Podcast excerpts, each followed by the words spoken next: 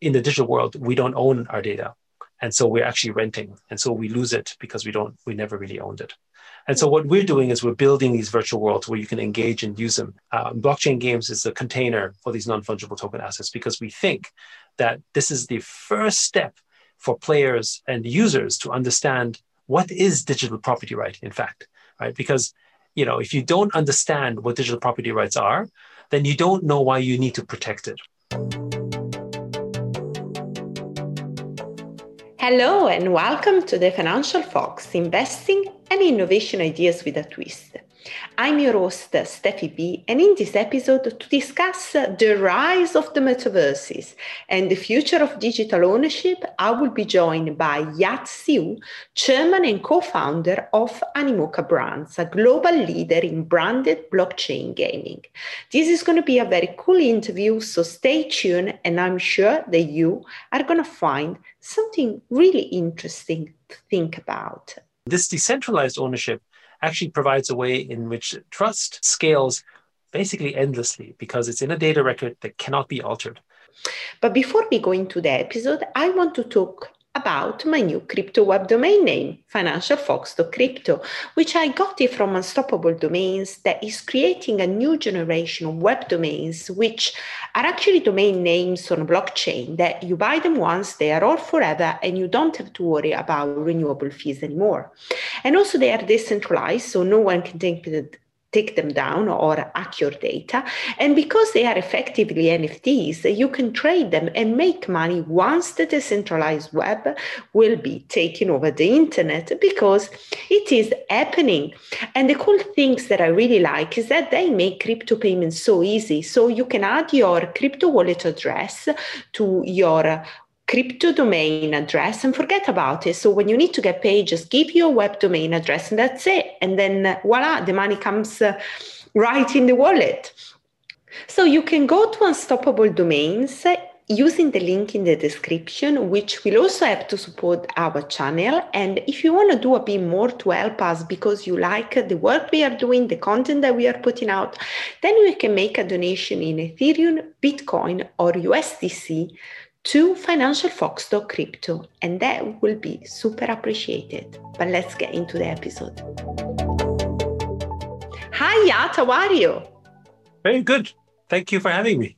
Yeah, it's great. It's great to chat about the metaverse, which uh, is uh, one of my favorite topic, and also how digital ownership is changing. So, do we maybe want to start with um, the evolution of the internet, coming to Web three, and then you can expand um, a bit more about the, this concept of digital ownership and how it's, ch- it's changing basically what was the term ownership.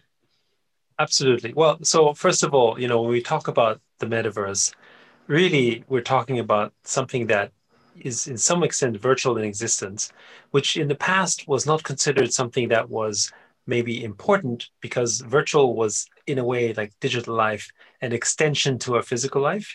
So we always thought of it as something as a an extra, not as something that was maybe primary importance.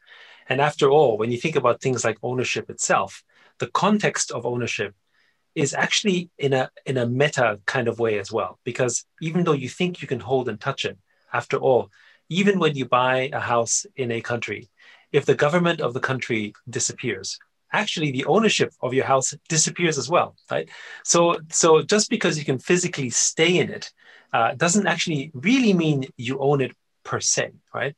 And I think even that is in itself a kind of virtual concept. So there are some similarities, but we've taken these things for granted. But talking about the evolution of the internet, right? I think one of the big things around what the internet enabled us to do was to really scale, you know, information access, and in a way democratize access to information.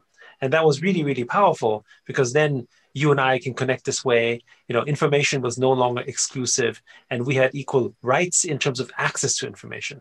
But the problem, of course, was that we were not able to actually provide ourselves with the the value of these these um, this particular content that was being delivered because at that point everyone was producing endless amounts of content. I couldn't verify what was real, what was not anymore, as the sort of the whole internet uh, grew and we were unable to basically manage our trust factor. So I, I no longer understood uh, you know, what was real, what was not real anymore. And so the internet, even though re- required a trust framework, uh, actually started to break down because we were unable to verify actually whether what I received was true or not. And especially recently with things like fake news and so on, we no longer know what is real and what is not. And so the whole thing about blockchain, which makes this so interesting, is now we can verify something in a permanent manner, not actually organized by a single entity or a single control or a government or a platform, but decentralized. And this decentralized ownership actually provides a way in which trust and um, in which trust scales basically endlessly because it's in a data record that cannot be altered like when I send you a Bitcoin, I know it's the Bitcoin, it's the original Bitcoin, and nobody can forge that. Now with you know non-fungible tokens, I can send you a property right, like a, a house, like a virtual house or a virtual car or something in the digital world, and you know for sure that that is something that you have received. And we can take that further in terms of context, but really, the, I think the, the scale of where, where this is, is I think blockchain, you know, the concept that we talk about Web 3.0 is is uh, is the next evolution of the internet. Yeah, I think. Uh, uh, the, I mean, what you you describe it just. Uh, is so powerful and it comes to my mind um, in one of the previous interviews that i've done we stress on freedom which is uh, something very important in web3 that is finally coming back for users there is freedom to, of choice and the same time there is trust. And it's something when you mention about right internet is great but when you are sharing this data and the data they are on owned by yourself they become it becomes really dangerous as well because you don't know what you can trust basically. So there is a really big uh, big elements they are putting into discussion with the evolution of the internet. And I think one thing what's worth mentioning is that sort of uh, maybe I didn't touch on this earlier, uh, probably should have, is that because we thought of our digital life, our virtual life, as an add on, we gave up our digital rights. And so by that, I mean, we don't have ownership in anything digital today, if you think about it. And, you know, like for instance, the data that you're spending and so that you're using on Facebook, is it your data? Is it, no. is Facebook's data, right? Exactly. It's it's owned by others, right? And and it's owned by the platform.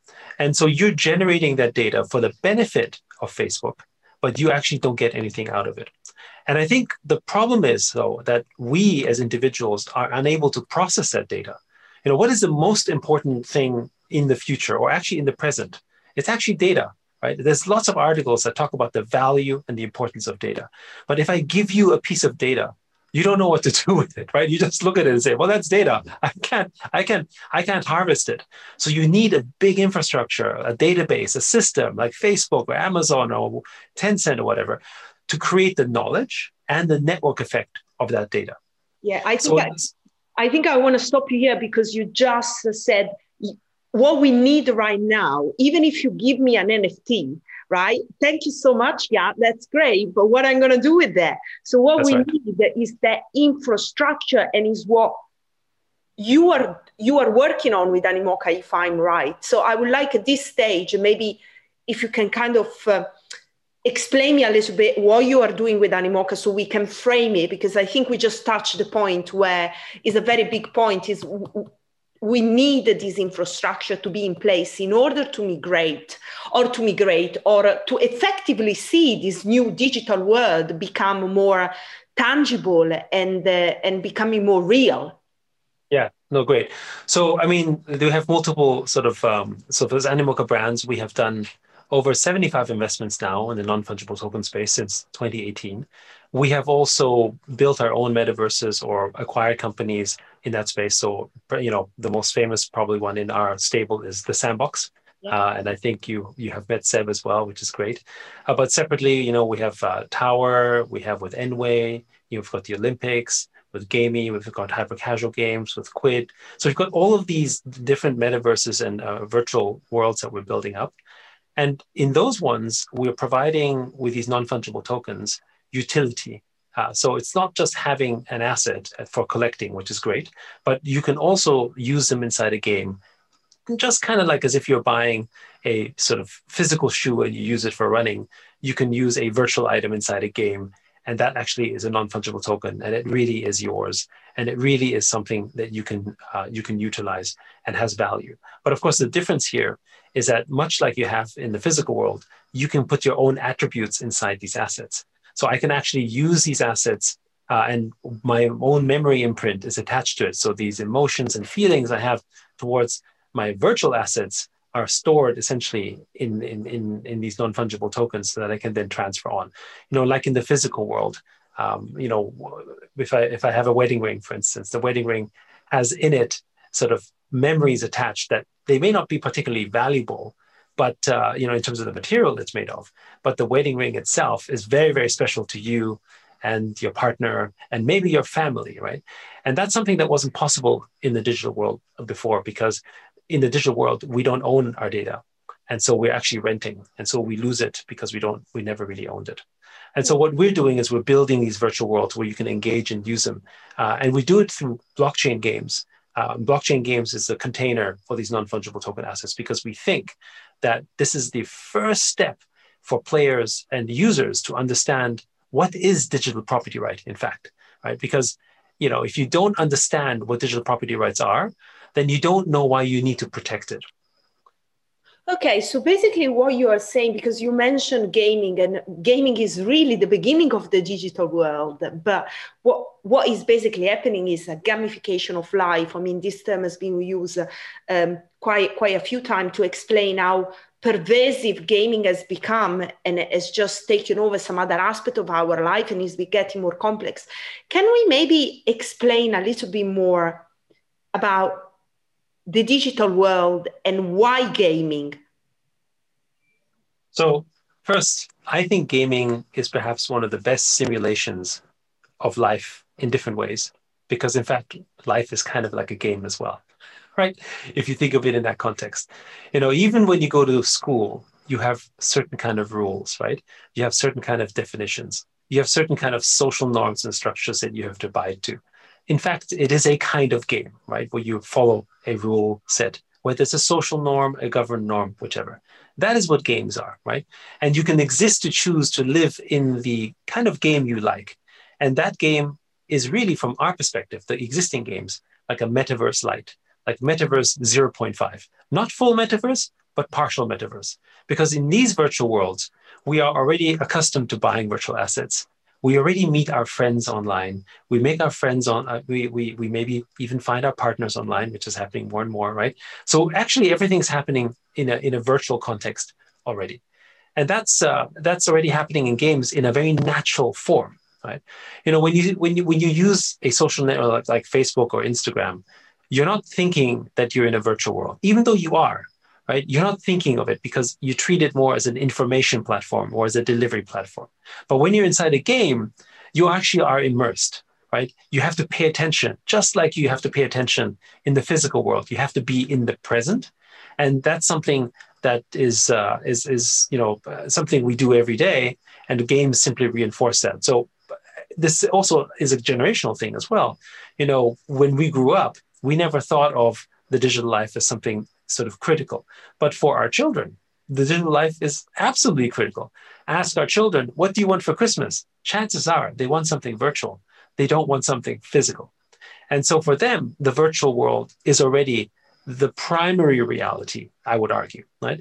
And I think I think in that context, that means it's even more important that in that primary reality, we must own the aspects of our digital life and therefore we must have digital property. And I want to address one important point here, which is, you know, what happens to us as people, as human beings, if we lose our digital access?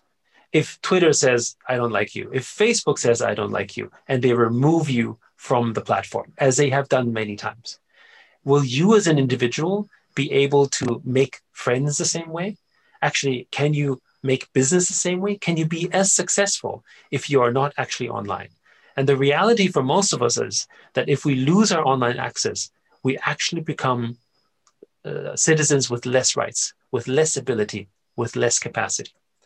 And the issue, and this is really important, I think, is that in the physical world, we have a charter of human rights. We have a government. We have a structure that informs us to protect us of these things so that people can't just take away what's important to us, right? We, we have this. And if we don't like them, at least we have the ability to vote them off or to do something.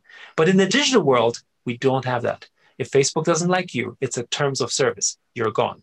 So we are currently living in a digital kingdom and we are all digital serfs. It's digital feudalism that we have right now.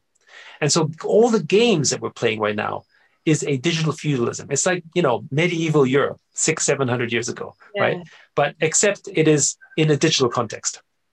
Yeah, I think that that is quite it's quite interesting what you said, and there are a few things that I want to ask. So let's start with um, the terms of avatar, which uh, is a term that was coined actually when I was born in 1985 to describe a player character in a video game. And uh, based on what you were being discussing before, it looks like the avatar has become a human extension. Would you say that is correct?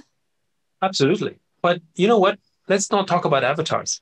Let's talk about clothing and fashion in the real world. What is that? It's an extension of you. It's an extension of your identity. When you choose a piece of clothing, you're saying something about who you are or what you want to be. Avatar is the same, no difference yeah exactly. Okay so let's let's go back to this uh, to this example. So i've got a beautiful virtual handbag uh, when when we will see the brand uh, you know start to deliver more nfts and, and digital assets and i want uh, to bring it with me in any games or in, in any metaverses that i go. Then it comes the problem of interoperability. Am i going to be able to bring my handbag everywhere and how that is going to be possible. So, what I wanted to ask you, comment a bit about interoperability of these metaverses and perhaps should we get to a stage or are we getting to a stage of a universal multiverse which which are basically interoper interoperability across different metaverses quite a so, bit yeah, absolutely. So first of all, we're really big on interoperability. We think interoperability on our digital assets is key because it is effectively the, the pathway to the equivalent of free trade, right? And the value of the assets, the importance of the assets, the utility of the assets simply expands if you have interoperability. But the difference, of course, is that interoperability is one that is defined by you as the creator of another game or another metaverse or another universe, whatever you want to call it. It's permissionless. It means that we, as a creator of assets, don't inform you how to use the asset. It is you where the asset exists, the creator of the place where it exists. You decide how it's imported. So you can add your own experiences on top of these NFTs. So, you know, it's it's it's you know when we think physically, we think, oh, I buy a car, so I should be able to use the car and drive it in Hong Kong or drive it in Italy or drive it in Germany because the function of the car is just simply to drive it, right? That's that's that's sort of the idea. It has wheels and you know steering wheel and so on. But in the virtual world, actually, the integration can be much more fantastic. It can be a car in my game, but it can be a horse in another one, or it can be a spaceship in another game. Right? So, so it can be anything you want it to be, not based on what the creator decided, but based on what the creator of that particular metaverse wants that asset to be. All right. right so, so evolution of uh, it's kind of evolution of NFT adaptability of NFT type type. Can I say that? Is how how this determined? Well, okay. So when you talk about this interoperability and interchangeability, the only limit is human creativity, right? Uh, so we we can't think of it in terms of the structure, in terms of limiting it. The thing is, though, that when you design these digital assets, you have to provide it with a kind of metadata and a kind of record that makes sense for the community that you are attaching, right? And I think the physical example of this would be, for instance, take example like shoes, right? When you make a decision to buy a Puma or Adidas or Nike or Asics shoe, right? What is the decision making as to why you buy that shoe, right? Is it is it because you it, it makes you run faster? I mean, maybe you think that, but I think we all know that the speed difference between a Nike shoe and an Adidas shoe, advertising aside, is probably non non-existent, right? So you're not buying a shoe because you can run faster, but you're buying a shoe because maybe one shoe is owned was promoted by LeBron James, or you're buying another kind of shoe because all your friends are wearing it, right? So there's a social context and there is a community context. That is the metadata. And that data then ends up getting utilized inside one universe or another metaverse inside you know a game or an exchange or a platform. And the creator of that metaverse gets to decide how that metadata is interpreted and used. Okay. now so so so so it flips it a little bit upside down but it really adds sort of user generated creativity on top of assets. And today we have a version of this. Like, you know, if I buy a car and I want to paint it or want to accessorize it, or if I have a house and I want to do interior decoration, then I have other services and other people that decorate the house or or change it a certain way, right? You know, they it's your asset and other people can create new experiences inside, you know, my house for which I pay money for. That is essentially non-fungible tokens you know, I have an asset as a non-fungible token, and I choose to move my non-fungible token to the sandbox because I can experience it in a very cool way in the sandbox. Or I can put it into something like Gamee and experience it differently in Gamee because they made a totally new way to experience it using the same kind of metadata structure. So, so that to me is how I think this is happening, and it's already beginning. Yeah, and, and I think is that possible across all the metaverses today? Yeah, it's I mean it's so because you know with blockchain the asset is already open. So I think the way to think of it is a similar parallel is a little bit like open source, right? Okay. You know, you can download any open source code and you can modify it as you like and it could maybe take a different shape or form and of course, you have to share it back. But the different shape or form is how this code exists in a unique way, not intended in its original design, is the way non-fungible tokens we think will also collaborate because it's open. You know, because it's on the, for instance, an ERC 721 or 1155 is basically an Ethereum standard. And if you have the asset, you can import it in your game and support it. You do not need the permission of the creator of the asset exactly. to to to do it right? Uh, so so so in that sense the the interoperability the ability i think for interoperability is already inherent. Whether you choose to support it is a different matter right?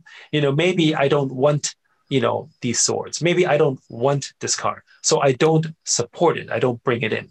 But the point is if you want to you can choose to and i think the most successful games in the future are going to be the ones that are the most open. Because in this case, we as owners of these assets, we really want to experience our assets in different ways. And so I think the most successful metaverses are the ones who are going to find creative ways to experience your assets because it brings with it the benefit of those users and their network effect into the metaverse exactly. or their particular metaverse. Okay, so let's now talk a bit about the the uh, society the economy the life that we are building in a metaverse. Because this is what's happening. If i go in like with the with my avatar or with my my my digital version and with my digital assets and that happen with other people what you create is a sort of like society and a sort of like economy. So my question will be how you can create an efficient economy or how an economy in the metaverse would would would can be? And second if we are creating a society we need ethics and rules because i can't bring in a gun from um, maybe that is where the metaverse can actually limit yourself to bringing a gun but and that asset could be something else. But let's say yes. you can't go with a gun and just start to shoot people because or not respect people. So how we build these dynamics they are existing in the real society.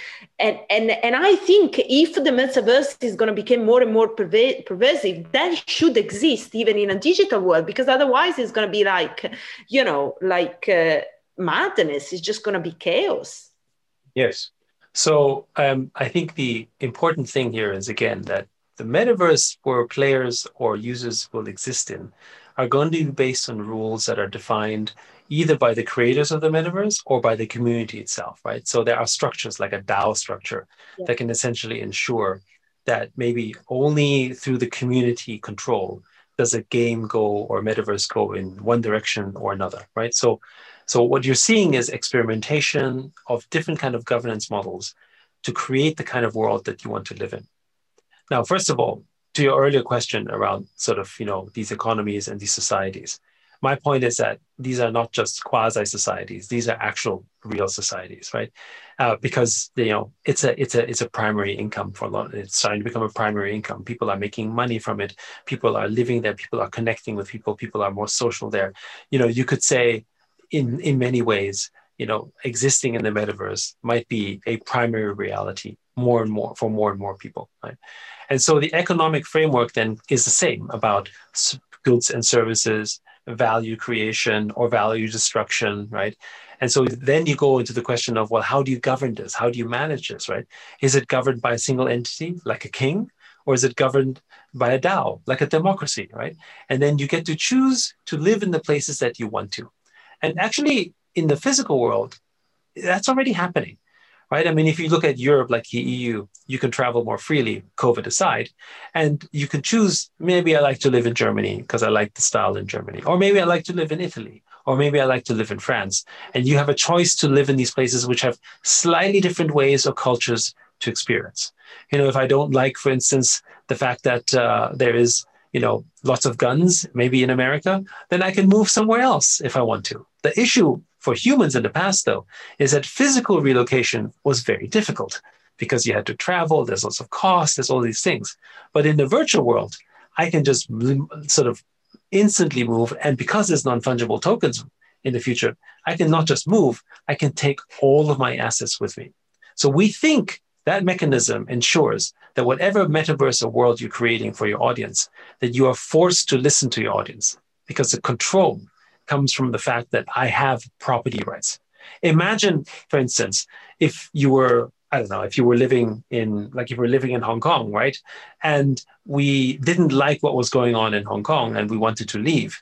The deterrent of leaving is that all my assets are here. I can't move my house somewhere. I can't transfer my car right away. I can only move the money and that's it, right? I have to liquidate. It takes time. But if I could just take everything to another metaverse that says, hey, you're welcome here and I can make it better or whatever, I can try that. Then, you know, the sort of virtual community is forced to find a way to make sure you don't leave. Otherwise, with you leaving, you take your data with you, which means you take what's valuable with you. So, in that context, it requires all of these metaverses to start to listen to the users or their society, as it were, and therefore become more accountable to it. So, that is where we think the ideal metaverse setup will be. Because if I don't like it, I can move.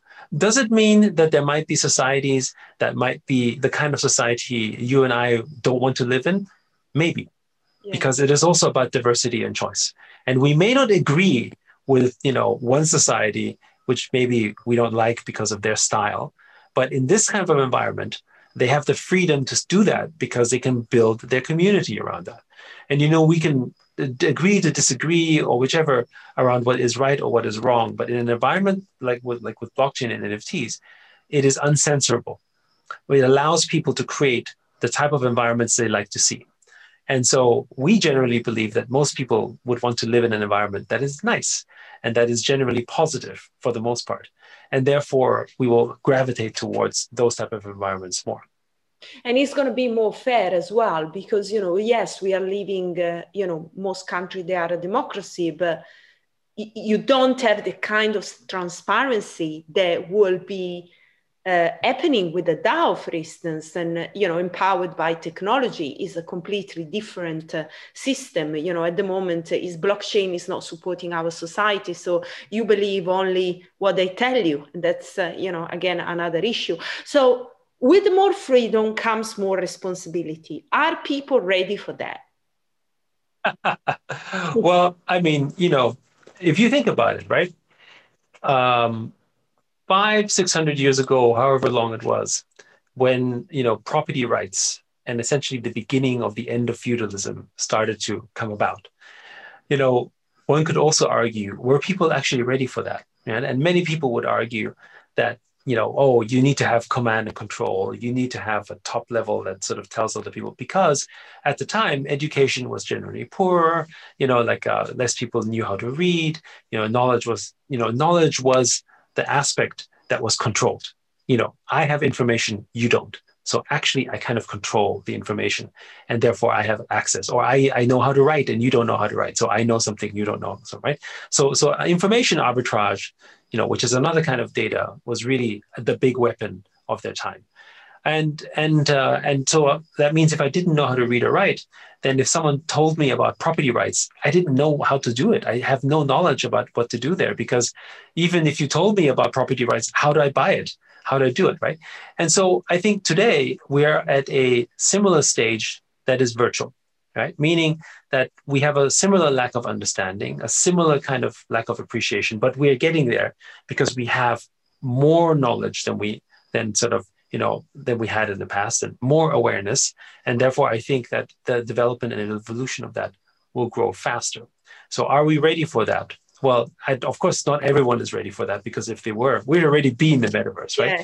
But I think the progression of this to me is going to happen very, very fast. Because if you tell a gamer or if you tell someone who's very active online that you ought to own your digital property, he might go, oh, I don't understand this. But when he understands the consequences of that, he says, actually, maybe this is a good thing. And we see this today already. And that is why the blockchain and crypto movement is gaining steam as well you know, not just because people think they can make money. That's obviously one aspect. But the other bigger aspect is that they think of this as a better future, you know, as a better governance, okay. as a way in which I have rights that belong to me.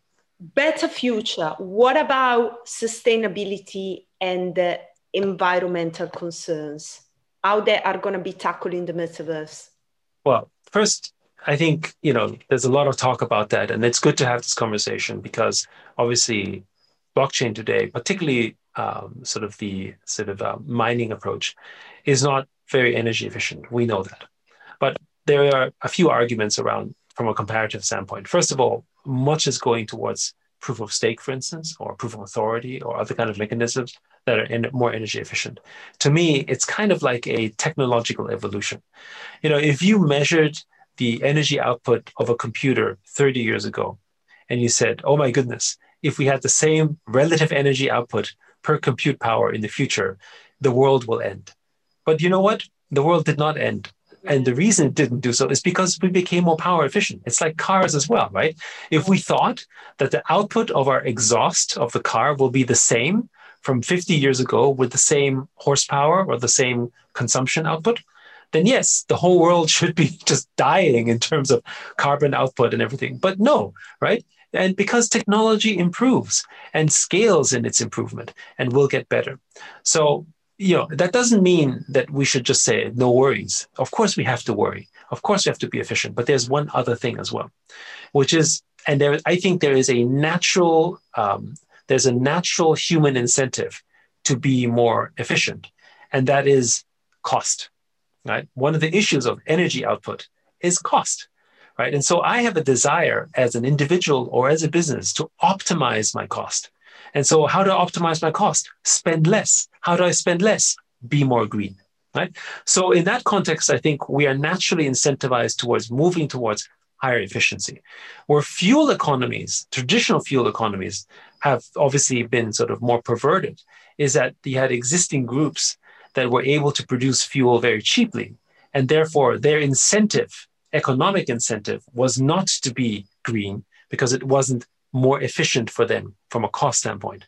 But when it comes to consensus mechanisms like mining versus staking, it is very clear that it is much more cost efficient to not do uh, mining, but to go to staking or another approach, which is clear because the cost, here's the other thing the cost doesn't go towards um, you know, uh, like an institution that might absorb it. Like in the US, for instance, one of the other issues is that fuel is subsidized, right? I grew up in Europe and fuel had a certain cost.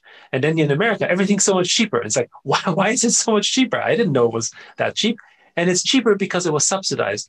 So as a result, an entire society never thought that you had to become energy efficient because cost of fuel was cheap, right? And here, you know, you on Ethereum, for instance, you don't want to be spending $10 per transaction or $20 per transaction, right? You have a natural incentive towards moving towards something that will cost less. So I think over time it will, it's already solving itself because the natural economic incentives are aligned. Okay, so evolution of technology, big point. What about AI? What is bringing to the metaverses?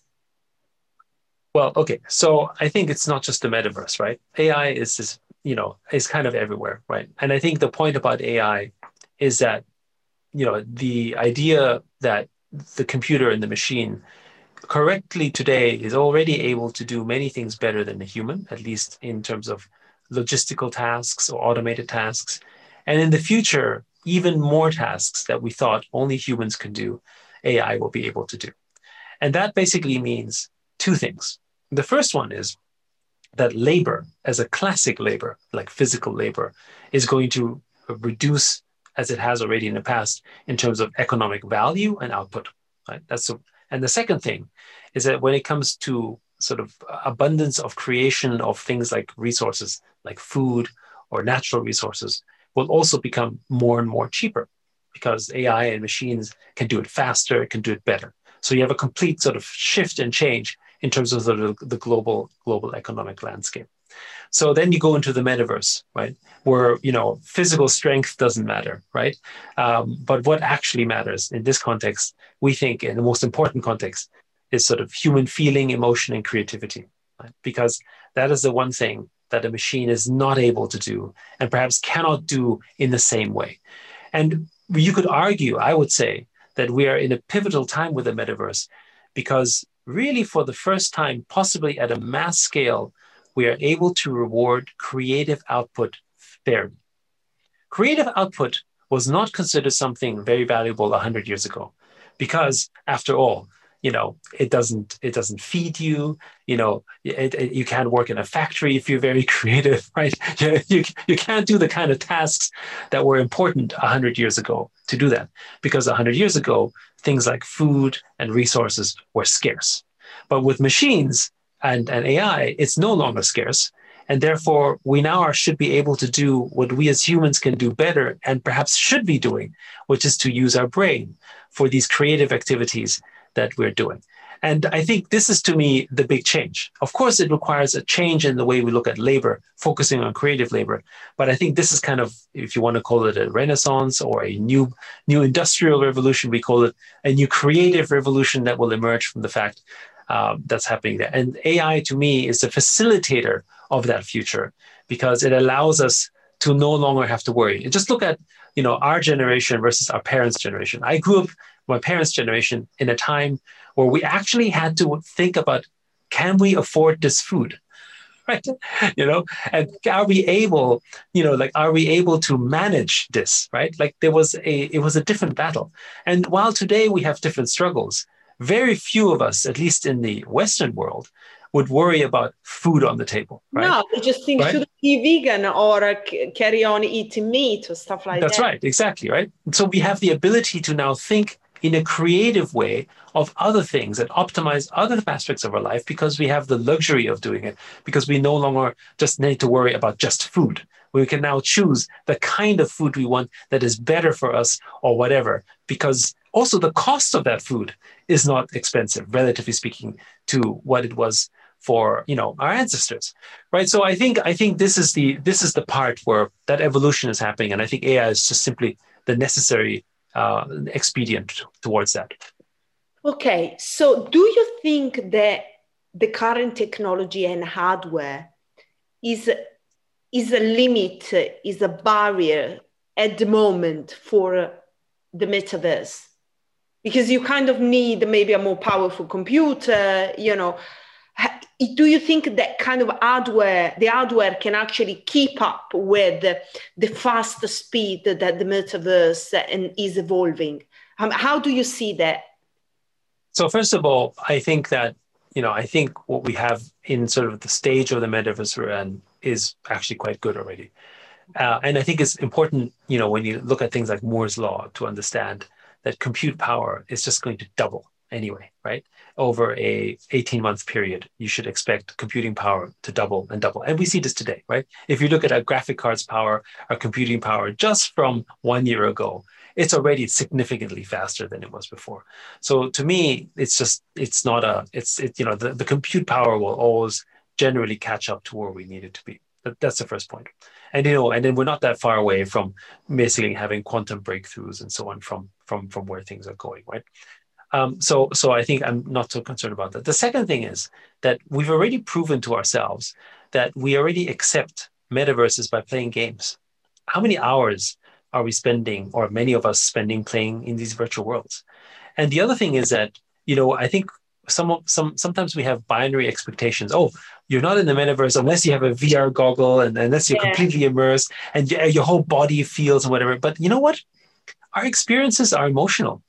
You know, when you see a person play a game on the keyboard and the screen and he has a great victory or he has a chat, actually that feeling is is real. It's not fake, right? No, and, and, watching a movie. You still yes. feel. I mean, maybe a movie, maybe a cinema could be like the the really beginning of the the you know the really beginning of the metaverse in a way. It's not a game because you are not active, but you're still having those emotions. I would argue, if you look at it that way, that perhaps the first mass metaverse was probably the beginning of the Gutenberg press, or yeah. you have the ability to read books. Because what is, after all, the True. book? It's imagination. Yeah. It plays in your mind. And this is the thing that we we as humans can do. We can imagine and be creative and invent. You know, I read the book, you read the book, we both read some of the other things. Why we interpret it differently and we have different emotions and feelings coming from that. We already had a meta experience that is not the same, that is individual to us and existed entirely in our own virtual plane. You know, not on a computer, but in our reconstruction of the mind. And I think this is the part where, you know, computers just enable that to connect. And the other thing is with the blockchain technology, now I can create these creative moments in thinking. I can embody that data, and now I can share that data, right? And and yeah, yeah. Yeah, yeah, exactly. Well, it is very interesting because I think what people when you know the normal people the people they are not gamers or players they they think about metaverses oh what's there? And they think in silos right? Where they should think more horizontally what actually was already out there and what is behind it. And you know the element of imagination that you just uh, you know we just discussed i think that uh, is perhaps the way to get a wider community, wider, um, yeah, mass adoption of metaverse. What I'm trying to say is like, okay, the gamers, they understand the metaverse. They will be, they are already the adopters, right? What about the other people? How we should talk to them to show them that metaverse is not really something so weird. Right. Well, maybe the first thing is there are 4 billion people online, maybe a bit more now and 2.7 billion play games. So actually, at least people who are online, more people play games than not. But I take your point about the fact that there's a very large audience of people who don't play games, who don't understand it, or who don't care about it, right? And so, how do you explain to that community about sort of the metaverse? And I think, to me, these are the the the, the one of the best approaches to me is to describe things around sort of you know emotions and feelings. And after all what are those? I mean what is love? It's not a physical thing right? It's a it's a very virtual feeling. It's a very thing that's again just for you right? It's it's not it's not like I, I, can't i can't touch love right? I can't you know it's it's it's a i mean there may be aspects of it but it's not what you, sort of you, you think of in terms of and sort of a an owned asset right? So we are already living very meta anyway. And so I think I think this is the part where we're explaining that I think comes a little bit with a I think it's less to do with do you understand games or do you understand this? I think it comes more about sort of having a deeper understanding of you know yourself. And also, I think, and this is the part where I think the world needs a little bit of help, right? Is uh, is a is a strong sense of empathy a strong sense of awareness of others because then you can sort of you know if you're able to be very empathetic i feel then you're able to sort of feel for others and you're able to sort of experience and therefore understand i think the meta concept better because you're thinking also about how others think about stuff as opposed to only thinking about what you need or you want. And i think uh, you know because of the way society has raised us because of schooling because of traditional hierarchies we are not thinking in very empathetic terms by design. Because you know if you go if your children go to school there is no empathy score right? There is no you know we reward you for being you know very empathetic. We we don't we don't do that. We reward you for your grade. Frankly we reward you for being selfish. We reward you, right? We reward you for for sort of looking out just for yourself and, not for others yeah. and i think as a result um, we we we kind of cut off something that's important uh, there is a very interesting study by uh, george land and bethany jarvis uh, uh, what they did was they created a divergent thinking test. Uh, and the divergent thinking test was kind of kind of be viewed like a creativity test that they created actually for NASA. And the idea of that test, uh, and there's a famous TED talk on this as well, the, the idea and, and a book and everything, um, the idea of this was that, well, if you are a NASA explorer and there's a problem when you send someone to the moon, you know, it's a problem that nobody else has been able to solve, right? because not many people could go to the moon. So you need have very creative engineers. So they designed a test like this to help NASA find really good creative engineers. They did a version of this test for children and followed the children from the age of 5 to 15 and gave the same test to adults. And what was really interesting was that the children who were 5 years old were able, the majority, like 91%, were able to solve the test in a creative and divergent manner. By the time they were eight years old, it dropped to something like 30%. Wow. And when they were and when they were teenagers, it was like 8%. And for the adults, it was 2%. And so this actually became, you know, part of the body of work that Ken Robinson, you know, the late Ken Robinson passed on, where he was saying that schools kill creativity. Yeah. The point being that actually all humans are, in fact, creative, empathetic, and divergent thinkers. But because of our environment, because of the way we were raised, and because of school, because schools were designed for different purposes, we became more like robots. And so it wasn't that we can learn creativity. We all had creativity. We all had empathetic skills. We, it was actually just removed from us over time out of necessity for the system and then only a small percentage, maybe because they were different, maybe because they were whatever, um, uh, survived, I guess, the great creative purge, right? So I think this is this is I guess I guess the point here again about where the future can go, which is that in in a, in a world where you where you need those skills more, we would emphasize different things in in our evolution and therefore become more empathetic and therefore more capable of thinking in terms of meta ways because it is also kind of philosophical right yeah. so you need to you need to give you need to have time and and energy to spend on that thinking and if you don't think about this stuff ever then it's harder for you to to to sort of go into that plane because you never had the luxury of of doing that no exactly and uh, you know jack dorsey recently said uh, I hope the Bitcoin brings more peace. Now, we are not talking about Bitcoin here. We are talking about metaverses. You mentioned about, uh, you know, this study and what actually, how society, how these stereotypes, how what we have, it just form us and as make us more narrow-minded in a way. And uh, and then this is how you build what you your beliefs are not what you truly believe, but what is a product of that kind of environment and that's maybe this is something i mean i wanted to ask you a question about china and uh, uh i know you're based in hong kong but mm. uh, the other day was happening i was i was on clubhouse and uh, there was a guy there were some conversation about china and this guy came up uh, he's a very well-known um, guy chinese and he said right you don't know where china is. Why you you know what you're talking about? You know we are not employing cheap in labor. You don't know you know and this like not listening, not understanding, not knowing, bring people to stigmatize places, people. You know, China is just an example to say that then you don't really know. And that's a very big limit for a future that is more peaceful. Uh, and this is maybe something the metaverse uh, can change. No i think first of all i fully agree that the metaverse has the potential to change that. In fact i would say my very first experience which was kind of metaverse like gave me that illustration. I was just a child actually. I, grew up in austria in vienna right? And uh, and uh, a few things that were a little different is that in the 70s and 80s, you know, obviously uh, there weren't a lot of Chinese people in Austria.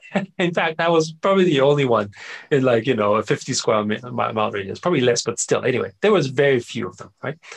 Um, and and that was one thing. Then I was also a child, but I wrote some software and I uploaded it to what was actually a pre-internet bulletin board system, CompuServe, and and uh, and put some software on there. And that software was a composition software. We don't have to talk about the specifics about it, but it led me to a career in computer science and into basically programming, uh, because the people used the software and they said they liked it and they sent me some money, you know, and they didn't know that I was a child.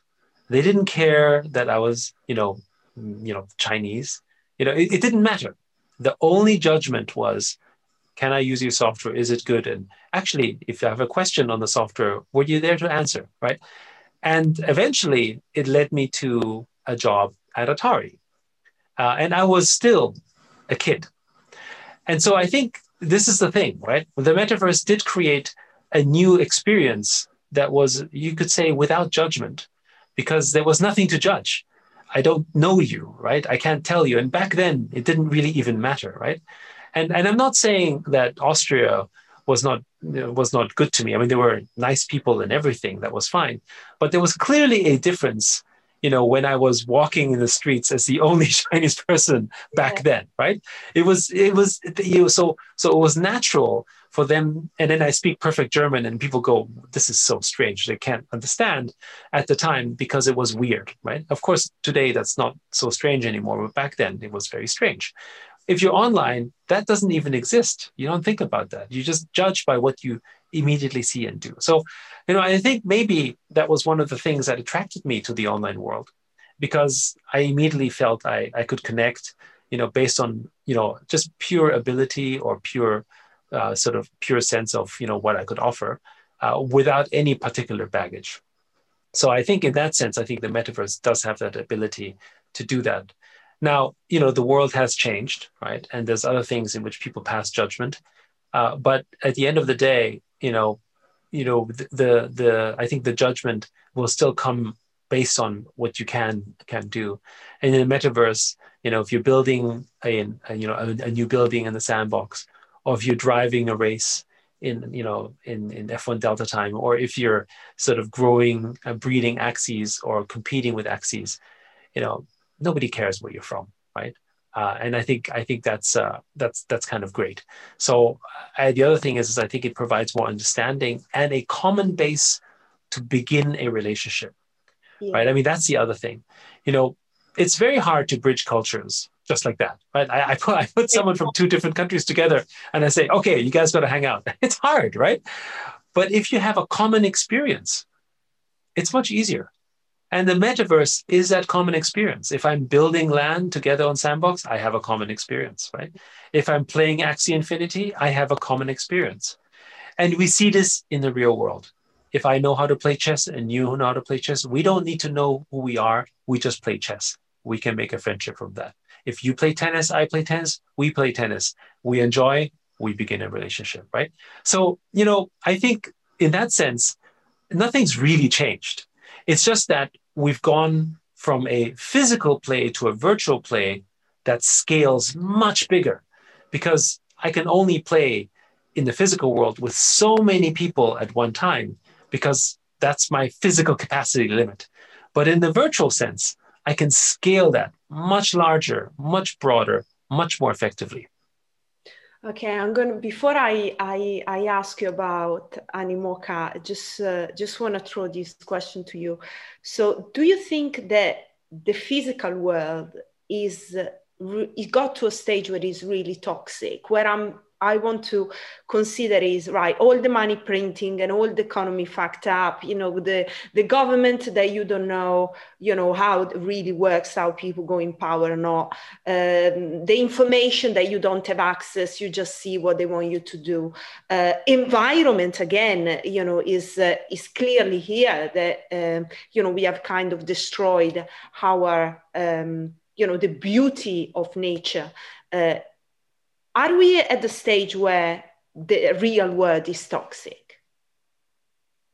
Well, I hope not. Um, you know, I think I think there are elements about the real world, uh, as they have always been, that are obviously not desirable, right? And I think I think you know, from a toxicity standpoint, it is sad, you could say. But on the other hand, I would say the the underlying thing for us is the issue of sort of equity, right? Meaning that societies actually grew towards more equity and then for many reasons sort of uh, particularly i think right now because of the fact that you know the wealthier get wealthy the poor get poorer right? For economic reasons. And you know let's take a look at governments. You know although they're designed or maybe they say they're designed to have more equity but because of you know the money printing that's happened you've now created an economic circumstance where there can be no downturn effectively. Because if there's a downturn let's just print more money right? Yeah. and of course when you print more money what happens is that the actual assets the equity you own has to rise right? Because the money itself is not that valuable. But that means only the people who have equity can benefit and those who don't have equity basically lose out, and then it becomes too expensive for them to buy. Yeah, right? exactly. And so you've so you created a divide, right? Now, the in history, usually these things are solved by revolution, right? If you think about it, right, through a big change. That is not good news for anyone. And when you talk to some people you know, they worry about this future. And so, you know, they, they bunker up, they, they buy some land in the middle of Africa, you know, they worry about where the world will go. I, I know people like that because they're just like, oh my goodness, this is not going to end well, right? But, you know, I'm, I'm a little bit more optimistic. And I think the metaverse does offer an opportunity for two big reasons. The first one is the metaverse offers a completely new landscape of opportunity in which we actually have an equal and equitable chance of, of sort of being involved. You know, when you think about the internet 30 years ago, that was a similar moment. Right, where a lot of people who were early in the internet understood it, created a new class of opportunity. And I think with blockchain and with the metaverse and with NFTs, I think we can create that new class because really, you know, there's a lot more people that need to go into this world and we can recreate uh, you know, I think what's exciting is we can almost quasi recreate sort of, you know, positive societies that that that we'd like uh, that we'd like to sort of see happen, right? The other thing is, and I think this is really really uh, important, is that the data ownership currently is locked by the big platforms, right? Whether it's Facebook, Amazon, you know, whichever you name it, they own the data. They have the network effect, and so like we see with medieval kingdoms of time when you take the value and only a small number um, uh, sort of benefit and most others don't, there's a lot of value that is lost. That's the first point, right? And then the second thing, of course, is that the the the concentration of that wealth actually becomes very concentrated, which is what we see today, right? If you look at the market cap of the tech companies, they're huge, right? If you talk about the beneficiaries of them, you know, it's their employees and their shareholders and you know top management you know it's a very small number right? And it's it's running away right? If you look at the tech company valuations versus you know other things it's it's yeah it's because they have data ownership and because they they they control that. So blockchain and nfts open that up completely um, because now you take ownership of those the, the, those data rights. And that means you have the ability to monetize it or give it to someone that you can monetize it better for you uh, when you have your digital property rights around this, which is what you know NFTs uh, represent. And in that context, uh, it would ha- create more. You know, you would unlock digital equity because uh, platforms like Facebook or Apple basically become deep, sort of have to open up their platform or be challenged by the open platforms who offer the ability for people to sort of exchange value. It's a little bit like, you know, in the medieval kingdoms when they had to open up and offer free trade and industrial capitalism. Actually, did the kingdoms make less money? Um, you know, um, actually, they made more. Yes, they didn't have as much power, right? But you know, the Queen of England, she's still pretty wealthy, arguably wealthier than before from a net dollar standpoint, right? Uh, so we think this is the way this is going to go as well, right? By by opening up these feudal sort of digital feudal kingdoms, we're going to unlock economic potential that is already there, but just not monetized for others to access. And so I think this is the opportunity to sort of construct another thing. And finally, you know, these digital kingdoms have one thing that physical sort of governments or kingdoms in the past um, had that they don't, which is a military, right? You know, the, Facebook doesn't have a military, right? So there's no scenario in which you can have oppression in the same way. So to me, I think this is just a natural opening up opportunity in which you know we create a kind of bloodless revolution of ownership and equity. Yeah, yeah, I, I really agree with you on that. So let's uh, um, close it up with uh, some excitement about Animoca, your plans. You know, you just raised quite quite a big amount of money, so you can perhaps do lots of uh, more things and uh, yeah, growth uh, plans. So tell me a little bit more on what you are working on. Well, so first, uh, one of our most recent announcements uh, Animoca Brands had was just a few days ago. Uh, we announced our accelerator together with Brinc. Uh, basically, it's an accelerator for NFTs. You know, we want to bring more people into the metaverse. We want more people to know about it. You know, we're we're funding up to half a million dollars per company that is that will successfully apply. Uh, so so that's one that's exciting. And again, it's that's on the investment side, and and of course we've, we've done many of them. The second thing is, of course, in the construction of our metaverses, we're super excited about where Sandbox is going, but also Gamee and Quidd and Lympo and Tower. You know, all of these things, all of these projects are really growing very fast, bringing more u- sort of utility into the space. You know, for instance, with nWay today, actually, you know, at the opening of the Tokyo Olympics, you know, we actually have the Olympic rights yeah, uh, yeah. for non-fungible tokens and it's it's uh, we're offering it today we're we're doing we're doing some giveaways but we're also offering it for sale in fact in in an hour or two to to uh, to people who are interested in it and so that's exciting as well right uh, and in fact sandbox as well i think just concluded their fifth summer sale which sold out in like like a second or two it was sort of so it's all it's all pretty exciting with REVV you know we have our uh, a new racing game called REVV Racing and we have a staking event. So you just have to deposit uh, some to- some uh, you know uh, tokens, and you can earn and get specific car designs based on it, um, and that you can then race. And we're for our first inaugural race, we're putting out 150,000 US dollars in prizes for the racers.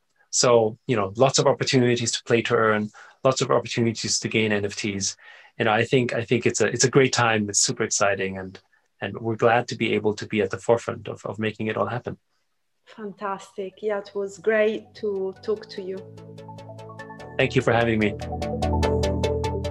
okay there was a fantastic conversation with uh, Yat and um, I so much enjoyed it. I hope you did as well. If you have any comments or anything, please get in touch with me. And if you're not subscribed to our YouTube channel, then click the subscribe button and follow us on social media to make sure that you are up to date with our news and interviews. And I will see you next time.